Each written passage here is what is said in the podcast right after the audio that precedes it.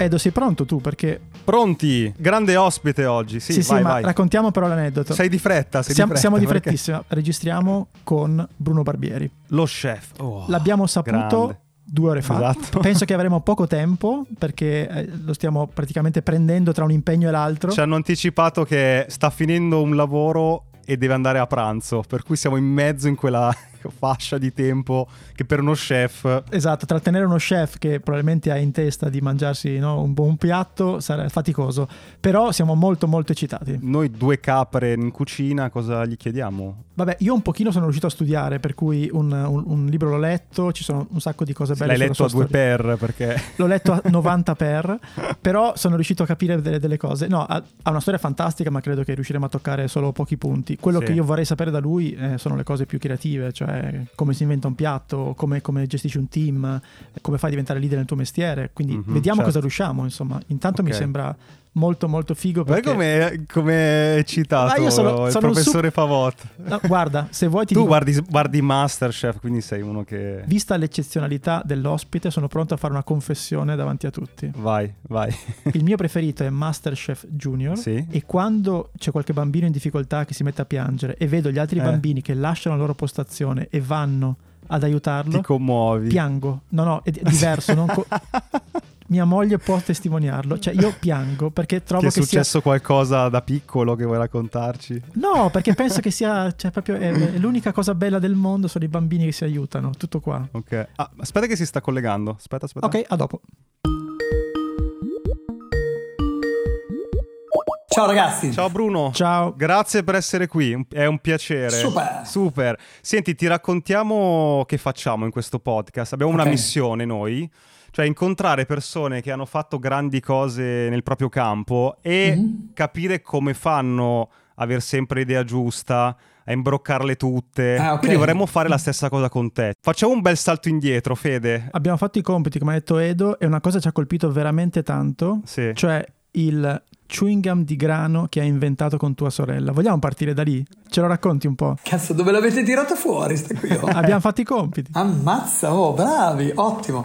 Vabbè, eh, allora io ero giovane, giovane, giovane, però ho sempre vissuto, diciamo, in campagna eh, con mia nonna mio nonno. Sono cresciuto eh, sulle colline di Sasso Marconi in questo piccolo paesino che si chiama eh, Piccolo Paradiso. È un Ah. paesino, si chiama ancora Piccolo Paradiso, lo chiamano tutti così. Sembra finto, figo. Sembra finto. Allora non c'erano caramelle, robe, cose, queste storie qui. E eh, mangiavamo il grano. Ok. Se tu continui a masticare, masticare, masticare, masticare, masticare, diventa un chewing gum. Ma dai. Ma veramente, non sto scherzando. E queste ero... Poi le aromatizzavamo anche. Eh, c'era capisci? già un po' di ingegno, dici. Sì, capito? Già, già lì, non so, i frutti di bosco, sai, queste robe qui, c'era molto divertente questa cosa. Venivano anche i palloncini, eh. Ah, proprio Attenzione. funzionava. Sì, sì. Ma senti, ma quel posto, abbiamo letto anche che avevi un legame fortissimo con tua nonna, cioè le origini, no? la tradizione, cioè quanto hanno condizionato un po'? Hanno condizionato molto la mia vita, nel senso che mia nonna ci aveva visto lungo, ma la cosa incredibile è che c'era la mia bisnonna che voleva che diventassi, diceva che avevo le mani da dottore, Ah sì. diventerà un dottorino.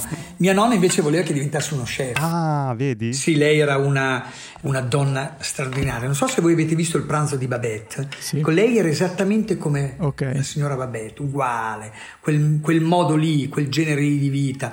E lei ogni volta che andavamo a mangiare ci interrogava sulla stagionalità degli ingredienti, perché eh, i fiori di zucchina si raccolgono all'alba quando sono aperti dalla- con la rugiada dentro e non alle 4 del pomeriggio quando sono chiusi. Cioè, capisci? Perché il basilico non è solo verde ma anche rosso? Sai, tutte queste robe qui. Nella mia carriera io per esempio non ho mai lavorato e non ho mai cucinato le ortiche. Ok. Perché quando facevo i miei numeri mia nonna mi menava non con le mani ma con le ortiche, mi dava delle Ah, orticate nelle trauma. gambe, capito? Ah. E ho avuto un trauma da bambino, quindi le ortiche non sono mai entrate nei miei menù. Porca Pazzesca miseria. Che una volta le lasagne si facevano anche verdi con le ortiche. Cioè, da no, Emilia. anche gli gnocchi ho mangiato. Eh, buonissimi. allora. Quindi c'è sempre il parente, l'amico che ti incanala un pochettino, no? Però eri un po' predestinato nel senso che eri anche portato? Cioè abbiamo letto che a sette anni cucinavi per tutti? Cioè... Ma sì, ma sai, mia, mia, nonna mi aveva insegnato, delle... adesso è un po' di moda dire la nonna ti insegna, ma no, sì, sì. Io, noi non andavamo, per esempio, non andavamo mai ai negozi, non esistevano, cioè noi producevamo tutto in casa, dal pane, la carne veniva, cioè la macellavamo noi, avevamo gli animali, avevamo i polli, avevamo le galline, avevamo Una i maiali. Eh, sì, cioè io a tre anni, a quattro anni, mia nonna mi alzava alle 5 della mattina, quando nasceva il vitello andavamo nella stalla a vedere che usciva il vitello, Pazzesco. che io dicevo ma come fa un vitello così grande uscire da quel piccolo buco? Cioè, capisci? Cioè, c'era tutta una serie di situazioni che erano veramente interessanti. La cosa incredibile è che io ho capito una roba, ho capito che al di là che mi piaceva cucinare, pastrocciare, fare queste cose, ma che il mestiere del cuoco mi avrebbe fatto fare anche un'altra cosa, che io avevo, che adoravo, ed era viaggiare. Ah, Quindi ho capito okay. che due, quelle due cose lì ah, ah, ah. insieme ah, avrebbero fatto la mia fortuna. Poi è normale che tu un po' di talento ce lo devi certo, avere, eh? certo. perché diciamoci la verità, un po' di talento ce l'hai. E quindi se riesci a capire questo, poi il gioco è fatto. Poi ho avuto la fortuna di, di andarmene via, andare a lavorare sulle navi da crociera quando ero ancora un ragazzino. E... Ma infatti adesso ci arriviamo perché lì è un, è un bel passaggio, ma prima, perché qui sembra, la strada sembra già, come dire, incanalata, tutto, tutto torna ma il calcio ti chiama il Bologna, nei giovanili del Bologna, in tutto questo cosa c'entra? Pure anche il calcio, perché... Io non la sapevo sta cosa. Attenzione, io giocavo mezzala sinistra col numero 10, occhio, quindi stavo in regia, pure lì, eh, pure lì. Ah, okay. Se io non avessi fatto il, se non avessi fatto il cuoco avrei fatto sicuramente il calciatore, mi piaceva da pazzi. Ero uno che aveva una visione del gioco... Ah sì? Stra- straordinario. Cioè io non, face- non, segnavo molto, ma facevo segnare, muovevo la squadra, muovevo i fili anche lì e mi piaceva molto. Il calcio era un'altra di quelle cose. Poi ho dovuto fare una scelta di vita quando, un, quando a un certo punto ho dovuto scegliere se fare il cuoco o fare il calciatore, ho scelto di fare il cuoco okay. per mia fortuna per mia fortuna. Però anche lì, prima scuola di geometri. Sì, eh, perché mio padre voleva che facessi Era il padre, infatti mancava lui all'appello. Sì, sì, sì, sì, sì mio padre, papà ce l'ha nel suo povero però eh, lui voleva che io facessi l'ingegnere. A un certo punto eh, io di mattina andavo a scuola da geometri e pomeriggio andavo a scuola da cuoco, ma in realtà non andavo a scuola da geometri, cioè facevo finta, okay. cioè mi sono iscritto, andavo, sono andato a scuola per due, tre, quattro mesi e poi intanto andavo all'alberghiero, alla sera andavo a lavorare nei ristoranti, facevo queste cose qua. Quindi ero un po' un... Poi me ne sono andato di casa praticamente a 17 anni, ho compiuto i 18 okay. anni in America e ho iniziato ad andare a lavorare su un'aereo crociera e poi ho cominciato tutta la mia carriera. Però attenzione, una cosa che vorrei dire, vorrei, vorrei dire questa, io sono sempre stato un po' come una carta assorbente, no? Io non, non parlavo mai, stavo sempre zitto e incameravo dati, no? incontravo i grandi chef, perché ho sempre pensato un giorno arriverà anche il mio momento. E il momento è arrivato. Ma infatti quando, quando, la prima volta che sei entrato in una cucina, mm, diciamo Milano Marittima abbiamo letto, sì. no? cioè quando entri nella cucina e sei l'ultimo, come dire, a livello gerarchico, sì. ma anche cronologico, sì. com'è quel momento lì? Cioè, com'è... Drammatico. Allora lì sì, perché io pulivo 5-6 casse di calamaretti tutte le mattine, tipo 5 kg di calamaretti ogni cassa, eh. okay. cioè, quindi facevo 4-5 casse tutte le mattine, una roba pulivo le friggitrici, facevo cose anche abbastanza strong. Però lì incontrai uno chef che era un amico dei proprietari che venne a darci una mano ed era lo chef di questa mm. compagnia navale, mm-hmm. era il maestro di casa. E questa persona vide, si accorse che io ero una persona, un ragazzo probabilmente di talento, no? Mm alla fine della stagione mi disse: Ti piacerebbe fare questa esperienza andare a lavorare sulle navi da crociera? Mm. Io avevo già la valigia pronta, ero già a Genova. Oh, ragazzi, appena finito di dire così, stavo già a Genova. e io ho detto: Sta roba qua. E sono partito, sono arrivato, eh, mi ricordo ancora, era il 16 dicembre del 1979. Yes. Ero ancora minorenne, avevo 17 ah. anni. Per andare lì mi sono dovuto far fare la firma da mio padre perché mio padre non voleva che io me ne andassi in America oh, tutti quelli della via dove io abitavo, a Medicina, vennero tutti i miei vicini di casa, convincere mio padre. Ah, sì? Perché, sì, perché lui non voleva. Non voleva cosa succede. Lui non voleva. Allora tutti là convinci, no, perché sì, lo devi lasciare andare, di qua di là. Insomma, so, arriva a New York, me lo ricordo ancora, il 16 dicembre, faceva 20 gradi sotto zero, un freddo della Madonna, arrivo io con la mia valigia, mi danno una coperta e le chiavi della cabina. Davanti avevo questo mostro dei mari enorme e da lì è iniziata... Erano già immense, erano già dei... E da lì è nata, è nata tutta la mia storia. Ma lì è, è, una, è, quasi una gestione militaresca. Io sono stato una volta, ho visto il backstage. Cioè bello duro, una roba bello, duro, bello impegnativo. No?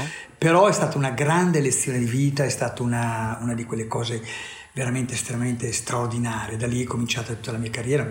Cosa hai imparato sulla nave? Cioè, anche lì sei partito dal basso? Come è andato? Sì, io lì sono, mi sono imbarcato, eh no, lì avevo un po' già una Lì un po' più eh, penultimo. E abbiamo detto che eri terzo cuoco di brigata. Esattamente. a 17 anni davi, dovevi dare gli ordini a persone molto più grandi di te. E lì come, Cioè, come si fa? Come si eh, fa ma a lì, lì ho pagato un dazio. Eh, lì ho Ah, pagato- raccontaci Io un po'. dopo, dopo un mese e mezzo che ero a bordo volevo tornare a casa, ero disperato. Ero, Ah. ero- non ce la facevo più, ero proprio un po- però dall'altra parte non potevo mollare la peste, capito? Non potevo, tornavo da sconfitto. Ma secondo voi io potevo tornare da sconfitto? Ma siete matti. A un certo punto me lo ricordo ancora. eh, vado, in, vado in ufficio dallo chef. eh, che non era quello che mi aveva fatto andare a bordo, eh. quello che mi aveva fatto andare a bordo era uno ancora un po' più in alto, era il maestro di casa. E andai in ufficio e dissi: Io non ce la faccio più, torno a casa. Sbarco al prossimo, prossima fine crociera, me ne torno a casa, non ce la faccio più. Il giorno dopo, alla mattina alle sette e mezza, c'erano 110 cuochi, tutti in fila, uno per uno. Lo chef e io. Da quel giorno lì la mia vita è cambiata. Ah, ti ha, dire, ha fatto capire che eri tu in charge, che avevi Esattamente. la sua autorizzazione a... Esattamente, quindi sai perché lì era una roba da duri. eh. Ma che, che orari c'erano? Com'era la giornata? Io lavoravo 19 ore al giorno, una roba... Madonna. Lavoravo, poi il mio nome era sempre nei buffet di notte, alla mattina, al pomeriggio, Barbieri c'era sempre, no, per quale motivo? Barbieri c'era sempre. Io mi alzavo alle, alle 4 della mattina a fare delle omelette, preparavo tutto il lavoro, so, quattro cartoni di uova in, di omeletta la mattina, cioè, capito? Facevo 600-700 omelette in due ore, cioè sei padellini. E lì Le facevo con gli bravo, occhi, perché, come le dire- guardavo, tac, tac, tac. Ma bellissimo. Mi sono divertito molto. E questa è solo la colazione, poi come andava avanti la e giornata? poi eh, arrivavo, finivo alle 10 la colazione, mi facevo una doccia al volo, alle 10 e mezza ero di nuovo in cucina, finivo il lavoro alle 3, facevo un'altra doccia, alle 5 ero di nuovo in cucina fino alle 11, dalle 11 alle 2 di notte ero in buffet notturno perché chiaramente mi ci mettevano sempre dentro. Cioè, dormivi due ore? Sì, praticamente sì. Ma Però Continuavi a fare omelette nel sonno, ti andava bellissima, ancora però è una vera grande lezione di vita. Ma infatti Bruno, Ma volevo... non vi posso raccontare tutto perché sennò... Ah, cioè, sì. eh. No, ti volevo chiedere una cosa, Bruno, ma in quel ruolo che avevi, no? che non eri in cima, adesso ci arriviamo a- al come dire, il- il top della tua carriera, però in quel ruolo intermedio c'è la creatività oppure dovevi eseguire ordini? Come funziona? No, no, eh, dovevi eseguire degli ordini, ma sai, quando tu crei una ricetta c'è, c'è sempre la mano dello chef, no? c'è sempre la Ah. mano del cuoco, quindi tu fondamentalmente il piatto lo vai a chiudere come quello che è la tua sensibilità no? che hai nel tuo palato, che hai nelle tue, nelle tue mani, quindi la creatività c'è sempre.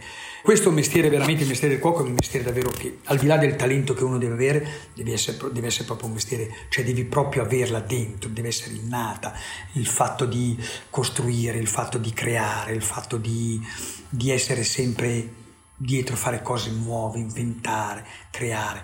Poi sai, io, ognuno di noi ha il proprio modo di, io per esempio sono molto creativo, per esempio quando piove. Ah, Ah. mhm. E quando piove, l'acqua per me è una fonte Mm. di creatività ineguagliabile. Cioè, il- se tu pensi che il nostro corpo è fatto al 95% di Certo, acqua, ho certo. già detto tutto. Avendo vissuto Quindi, sulle navi, poi l'hai capito, sai, ce n'è tanta. quel, quel- quel mondo lì, io quando piove sono molto, molto creativo. Cavolo. Ma e come funziona? Cioè, nel senso, da ignorante, no? Adesso, Eh. piccola parentesi, devi creare un piatto. Cioè, E come sai si come fa? funziona? Cioè, parti Allora- da una roba che c'è già, gli cambio solo un No, no, no, elemento? no, no, no, no, Come- no. Tu sai che allora parti dalla materia prima, no? Certo. Devo decidere di fare un, un, piatto col pomodoro. Quindi io di solito quando creo, se faccio per esempio delle carni o del pesce, vedo sempre l'animale dove vive, come vive, guardo tutto quello che c'è intorno, di cosa si ciba, che cosa mangia, che cosa fa, tutte queste robe qui. E poi eh, da lì creo, per esempio, io feci un piatto una volta, una grouse, che è un piatto che è una pernice scozzese che vive nel sottobosco scozzese. Che cosa mangia la grouse? La grouse si ciba di eriche e frutti di bosco, quindi i frutti di bosco potrebbe essere una salsa capisci? Ah. Quindi da lì nascono tutta una serie di situazioni, di cose, di legami che sono di contaminazioni. Ecco, poi racconta chi la, chi la, prepara, quindi i miei piatti raccontano chi sono io, il mio modo di essere, il mio modo di pormi. Insomma, c'è tutta una serie di situazioni. Poi ci sono delle tecniche, delle regole, delle, tutta una serie di cose che vanno messe dentro nel piatto. Sì, non è facile. No, no, è vero. Ciao, interrompiamo la puntata per ricordarti che se vuoi puoi sostenere Hacking Creativity cliccando sul link Buy Me a Coffee che trovi in descrizione. Puoi scegliere tra una donazione e una tantum, tre livelli di abbonamento con tante cose in cambio e gli extra che sono delle consulenze uno a uno con noi. Ma lo so cosa stai pensando, perché dovrei farlo? Uno, perché questo podcast vuole crescere sempre di più, ma a vari costi, quindi per tenere accesa la macchina e fare ancora più puntate abbiamo bisogno del tuo supporto. Due, se ti abboni hai qualcosa in cambio, dal canale Telegram riservato dove trovi nuovi link, backstage e un contatto diretto con noi, fino a partecipare a una registrazione dal vivo via Zoom di una nostra puntata di link e ricevere in anteprima i format su cui stiamo lavorando. Tre, se anche una volta soltanto ascoltando il nostro podcast ti è venuta in mente un'idea, hai trovato una dritta che ti ha svoltato un lavoro, beh è un buon motivo per far continuare questo progetto perché prima o poi ti darà ancora qualcosa di utile. Insomma, clicca il link in descrizione, trovi tutte le combinazioni che abbiamo pensato per supportarci e intanto grazie. Torniamo alla puntata. Saltiamo, quindi andiamo dritti dopo le navi, ristoranti, ristoranti arrivano anche le prime, le prime, stelle Michelin. Arrivano i ristoranti, arrivano, sai, la, io credo che uno chef eh, deve avere una grande fortuna, quella intanto di conoscere grandi chef, di viaggiare per il mondo, perché il fatto di viaggiare è la cosa più importante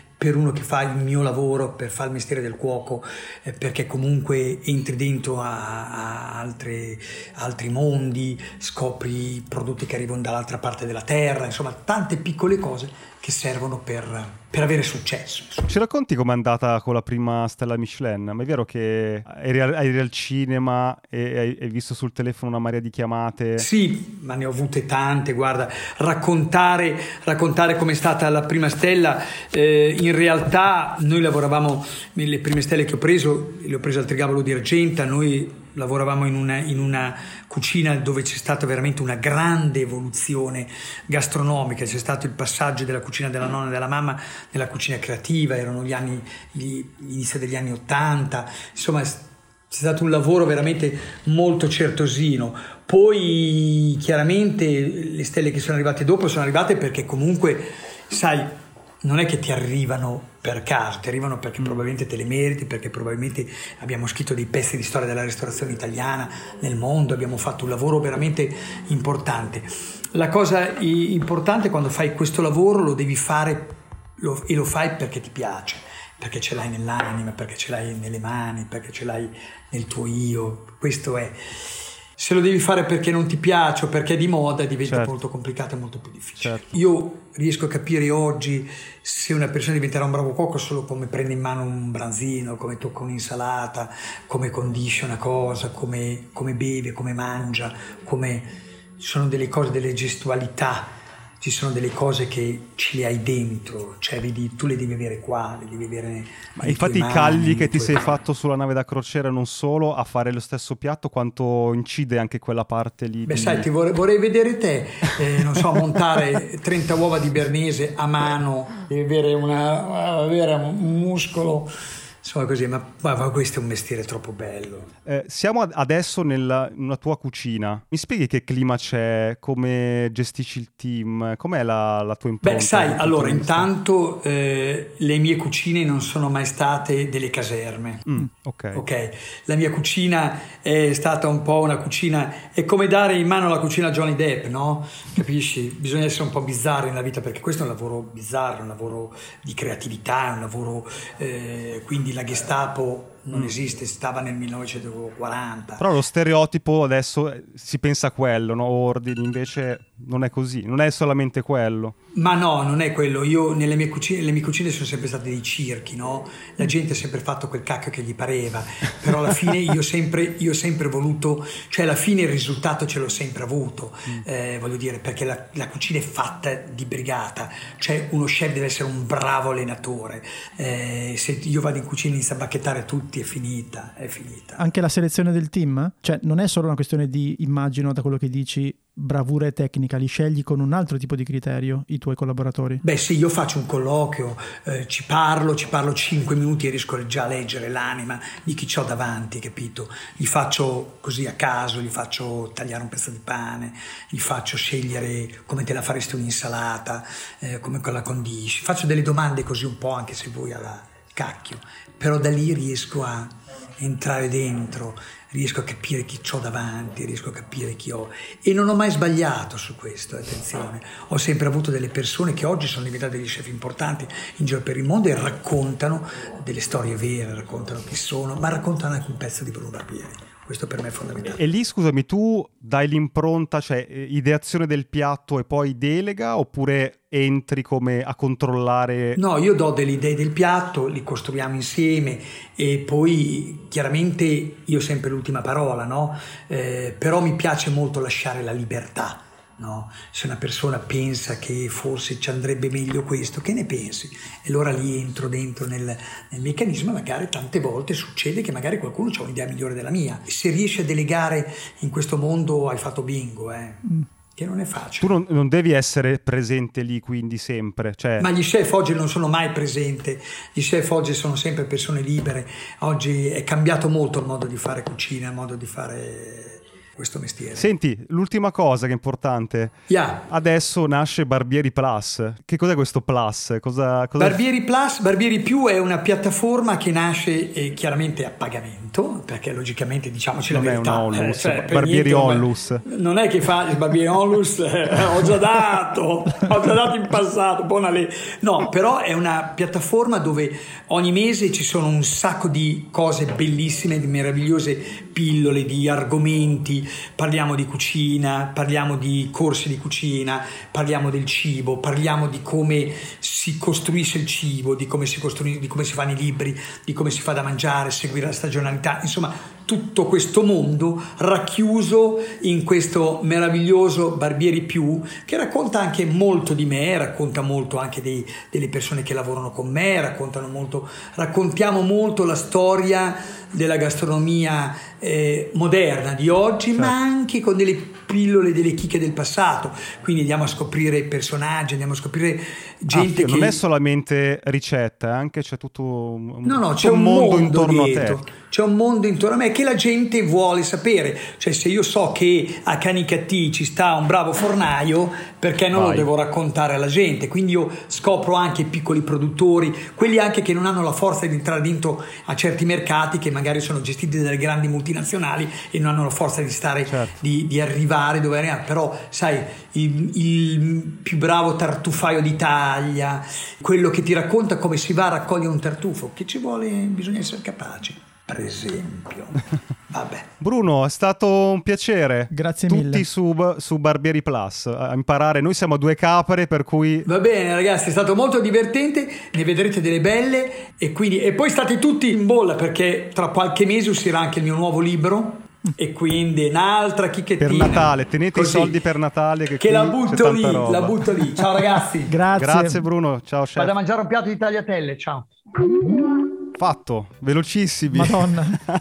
c'aveva fame, c'aveva fame. Però interessante. Molto, interessante. mol- Abbiamo molto tirato fuori alcune cose da portarci a casa. No, Sì, lui è sì. simpaticissimo, poi tra l'altro. Molto, molto. Sai uno si aspetta lo chef un po' snob, no? Invece supera la mano, grandissimo. sì, sì, sì. Tra l'altro, scusami, piccola analisi, sai, deformazione professionale su questa sua iniziativa Barbieri Plus è interessante come mossa. Cioè, non solo si stanno creando dei piccoli poli alternativi alla televisione classica, no? Sì. I vari Netflix, Disney Plus, eccetera, però anche i singoli personaggi si stanno creando delle Piattaforme piccoli piattaforme personali. Questo È come masterclass.com, lì c'hai no, anche la, la parte di cucina, però invece di avere tante persone hai proprio la tua Sì, masterclass. sì, uno divento io il, come dire, l'emittente, il canale, cioè mi, mi creo una roba parallela. No, bello. Altra cosa che ti ha colpito? Beh, questa cosa del calcio, nel senso che eh, no, ci sono, ci sono Non persone ce lo che, vedi? No, ci sono persone Eh. che magari eh, o non hanno, hanno meno talento o magari non sono capaci di conoscerlo. Lui addirittura aveva una scelta, cioè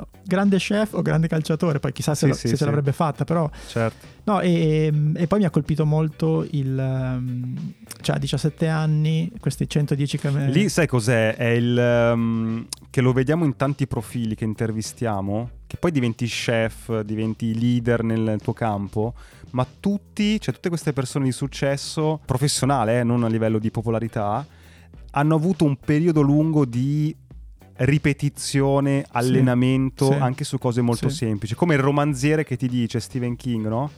Io per dieci anni ho scritto una paginetta al giorno tutti i giorni. che magari non ci vedevi nessun valore, nessuno te lo chiedeva, non eh, avevi popolarità, ma è quell'allenamento quotidiano sulla cosa che poi ti aiuta a esplodere, no? Se c'hai il talento, poi ovviamente ci devi mettere del Sì, tuo. sì, e poi coraggio perché comunque a 17 anni, negli anni 80, prendi, vai dall'altra parte del mondo e soprattutto a me mi ha colpito quella scena no, di quei 110 cuochi schierati davanti al Sì, sì. 17enne. E mo lo ascoltate. Eh, cavolo, cioè... Insomma. coppini, invece no. Sì, sì. No, però insomma, dai, è stato molto bello, dai, figo. Va bene, allora mm, tutti in cucina, tu hai già mangiato? Io ho mangiato, sì. Ok, io no. Mi è venuta un'ispirazione, adesso che ne so. Mi farò questa mia pasta al pomodoro banalissima che mi faccio sempre. non, non Sai che mi ha ispirato anche a me, niente. quasi quasi mi faccio un altro toast. Ah, un toast, pazzesco. Gourmet, gourmet. Eh, sì, certo. Va bene, ciao. Ciao, ciao, ciao.